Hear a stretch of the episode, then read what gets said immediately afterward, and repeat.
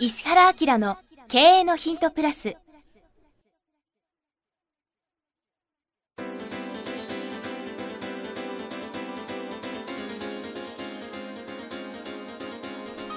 ポッドキャスト石原明の経営のヒントプラスは勝てるビジネスモデルや売れる仕組みの作り方経営者や起業家が持っておくべき能力とその磨き方リーダーの育成や強い組織の作り方などについて経営コンサルタントの石原明がリスナーの皆様からのご質問に直接お答えする形でお伝えしていく番組です企業を継続発展させるためのノウハウを提供する日本経営教育研究所がお届けいたします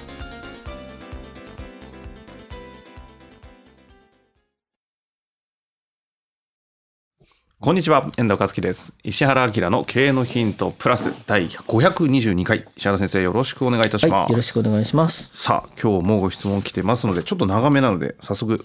うん。いっちゃっていいですかね。、はいい、どうぞ。きたいと思います。この方は40代の貿易コンサル卸小売りの経営者の方ですね。うん。これ、男性かなちょっと名前がどっちかわからないんですけど、うん。いきたいと思います。はい。えー石原先生、遠藤さん、ポッドキャストのおすすめから石原先生にたどり着けました。うん私もやっと石原先生の話を聞けるステージになったかなと思っています。はい。第1回から最新まで、1日に何時間も聞いております。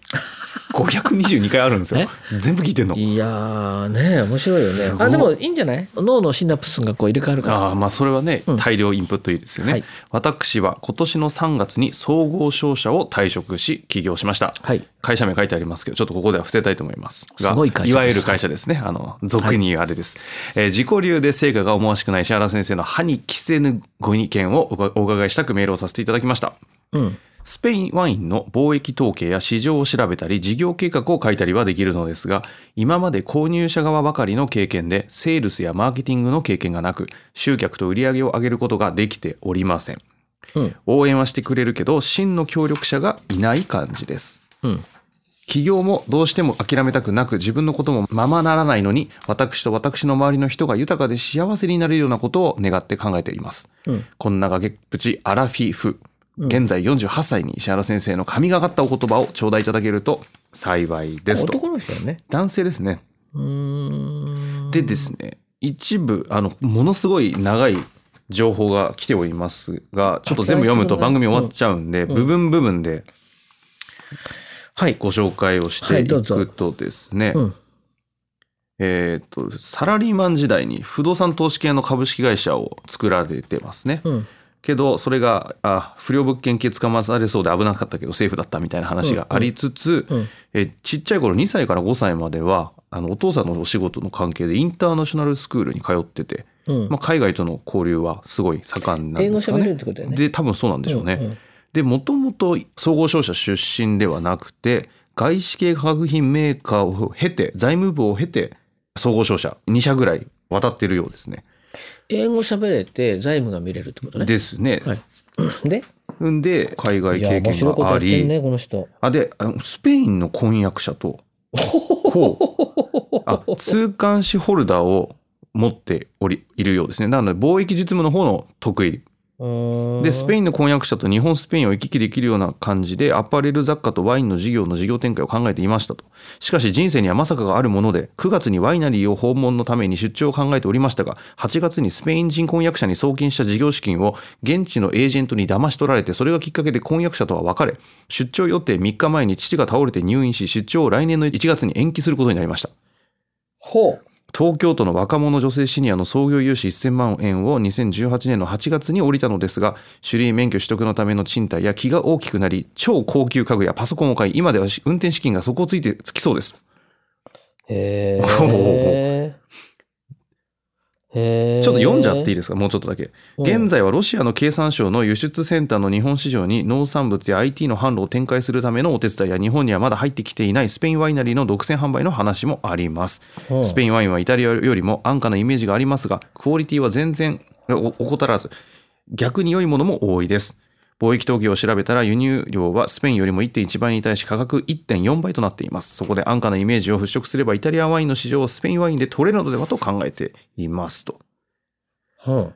いうような、なんかいろいろですね。うんなるほど。はい、で税理士さんに立て直しのためにどっかで働いた方がいいんじゃないのとアドバイスされたところうん。ある超有名なコンサルティング会社ですねこれにうん派遣として一瞬で面接で受かっちゃって今は副業状態にもなってるんじゃなかろうかと いういろいろまあ、ですそねりゃそうだろうね。まあこんだけ経験とキャリアと英語できてたらそうだろうな人材としてはもうね雇用される分には何も問題ないスペックでしょうね。まあだからこの人の問題は、えっと大手のはい商社がやるような感覚でベンチャー作っちゃったことですね。ああうんだからこの人があの、なんていうのしこたま金があり商社と同じぐらいの規模感でビジネスができるんであれば勝てたと。勝てたとかできたと思うけどあそうではないのがベンチャーだったり、あはいはい。ベンチャーとまだ言えないよね個人事業じゃないですか。そうね。だから個人事業の感覚が全く分からずに、うんビジネスの感覚は商社の感覚でやっちゃったからダメなんですね。はいはいはい。えなんでかって言ったら商社騙す人いないもた なるほど。ん。う。うんんだから日本の巨大な商社を騙そうとするような恐ろしい勇気のある人そが勇気のある個人とかいないでしょ。はいはい。ところがよくわかんない個人だったら平気で騙されちゃったりするっていうことうん。うもん経験してないもんね。うんうん。まあ、それでその、なんていうのかな、まあ、いいことはね、スペインの婚約者さんがあんまり自分のこと好きじゃなかったとかさ、ういんや、普通う、んまあ、わかんないよ。あの、普通だったらこれ、どっちかで、事件が起きた時に、えこれ事件でストーミングって言うんだけど、はい。より仲良くなる可能性が高くなるのね。あ、ストーミー、嵐ってことですそうか。そう、だから経営陣ってそうじゃん。えー要するに、同じ問題を乗り越えて初めて強くなるわけじゃん。はいはい。ほんなら平穏無事で生きてる時に人間関係なんか深くなるわけないじゃん。うん3年後にいても。うんうん。そこでその、なんつうのかな、同じ問題をみんなで共通して問題と思い、一生懸命頑張った人だけがチームになるわけじゃん。はいはい。で、結婚なんかもさ、まあ、僕もあんま得じゃないけど、うんうんそこでチームになるかどうかっていうのは、そういうことを一緒に乗り越えるっていう話でしょ。はいはいもう。この間もちょうどうちの顧問先がいろんなことあってもうやばい事件がいっぱい起きたんだけどへえ唯一良かったのはうん本当にうちの経営陣が強くなったことって言って、うん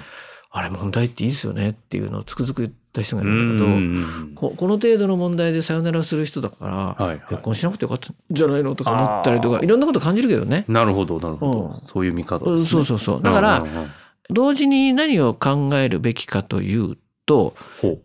う。まあ、もう一個だけ問題はさ、はい。このコンサル会社さんに、この仕事を僕はやってますと言った上で採用されたのかどうかが一個気になるね。うーん。前回の質問もあったからさ、大企業に行く行かないとかってあるんだけど、はいはい。採用するされる時って条件交渉なんで、はい。あの、実は全部言った方がいいのね。僕実はこういう関係でこうでこうでこうでこうで、こういうビジネスとこういうビジネスとこういうてやってて、こういう僕でもいいですかって言ったら、OK だよね。はいははうん。はは。うん。それ。が黙ってやってたらきついから、うんうん。黙ってたらできないかもしれないからそこは一個確認してほしういん。けど、OK だったらその会社をせ背負ってできるんじいや、そうですねゃん。。うん、確かに。にそれはだ騙されないよなはいはいはいはい。とかさうん。あるいは絡めちゃうとか、まあ、もろそうですよね。うん、だから、まあ、そまあ事業の作り方っていくつもあって環境とかそういう条件とかを巻き込むとしたらさ僕あれじゃんほらなんだっけ保険会社だってさ、うんうん。どうしてもその人採用したかったらさ通常保険会社って会社やっちゃいけないんでしょうんうん。だけど、もともとやってましたって。それを僕がさ、あの、僕採用するんだったら、これも、これごとを認めてねって話だからさ、事業をやりながらさ、保険売ったりすることも、まあ、できなくなかったりとかするかもしれないでしょ。はいはいはい。うん。だから、その辺結構上手にやってれば、あの、面白いかもね。ああ。なんか面白い方で、ある大企業、上場企業のうん。企画広報系のところの統括されてる方が、うん。手品師なんですけど、うん。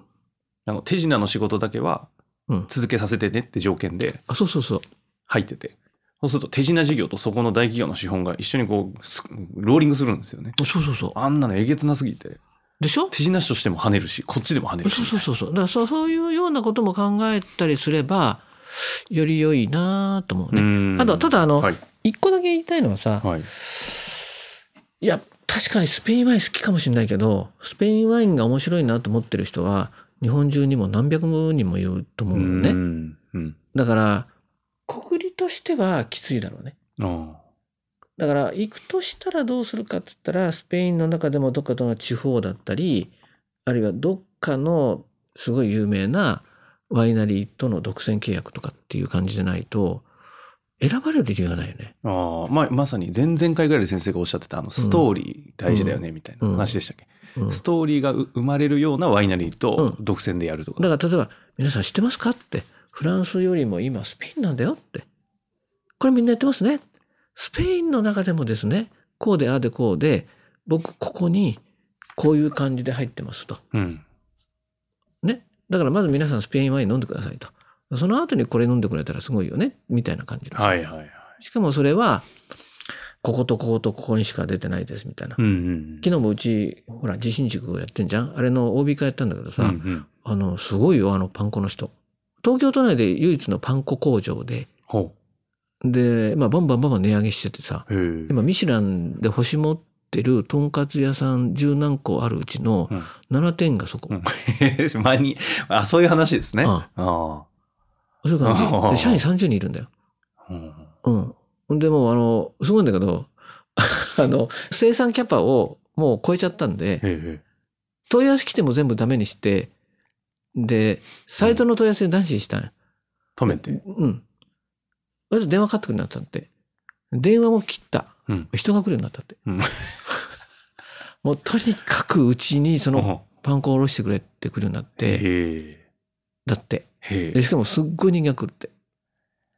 はあ面白いですね面白いでしょ面白いですねうん。その話ちょっともうちょっと聞きたいですけどちょっとお時間ねまあ来ま面し白たいけです。どこ今度呼ぼうか、あれに、あの、ポッドキャストいいのですね公開収録に。あもあいいですねう超逆張り。ああえその方事業承継とかなんですかもう今、社長。いや、だから、ついでる方社長になってフラフラした時に、うんうんちょうどうちの地震塾。いや、あの地震塾って何かっていうとさ、会社を継承する人とかさ、これから事業をやる人たちが、一回経営ってこういうことなんだよっていう疑似体験するためにさ、はいはい半年講師でうちずっと教えてんじゃん。ええもう18期ぐらいになってんだあよ。もうそんな言ってるんですねうん、それでその事業計画を完璧に作る講師がいて、すごいことを最近やっててさ、はいはいそれ一回こうその彼は自分系事業経営者の時来てみんなで寄ってかたがってあの参加者も一緒にさあの一緒に同期の人たちもこうした方がいいああした方がいいってうんうんうわーんわーやるからこういうの来ればいいんだねこの人ね。本当ですねうん、でそれであの昨日久しぶりに OB 会年に1回やるんだけどそしたらあの新しく社長継ぎましたっていう人とかさあああのこの事業やりますよとかさでそのそのパン粉屋さんも来てさもうみんな英雄うわーすげえみたいへえななってるんだけど。けどいいですよねああいうところに来るとまさに大企業じゃない中小企業の戦い方のそうそうそうそうそうそうそさう商売感覚みたいなのうんそもうそうありますし確かに会社も一度入られてるから一旦そういうところでもう一も回うチャレンジしてそうそう勉強してそうそうそうそうねなネットワーク作ってそううん自信塾ではい。よろしくお願いします。多分石原先生もたまに顔は出されるでしょうからね。ということでやってまいりました今回は経営のヒントプラス522回でしたありがとうございました、はい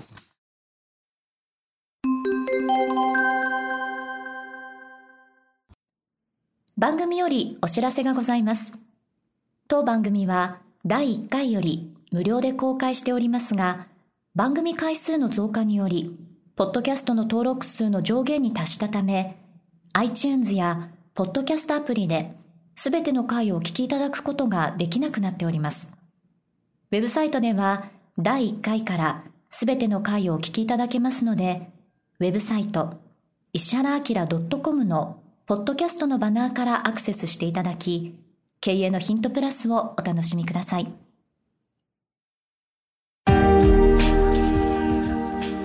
今日のポッドキャストはいかがでしたか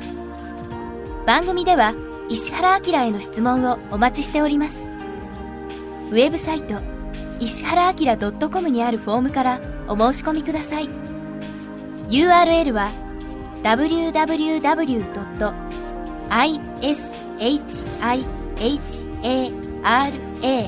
www.ishihara-akira.com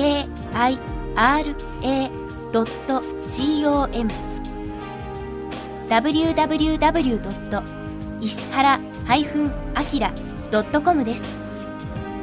それでは、またお耳にかかりましょう。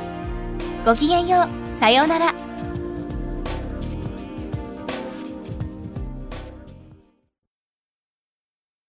この番組は、提供、日本経営教育研究所、ナレーション、岩山千尋によりお送りいたしました。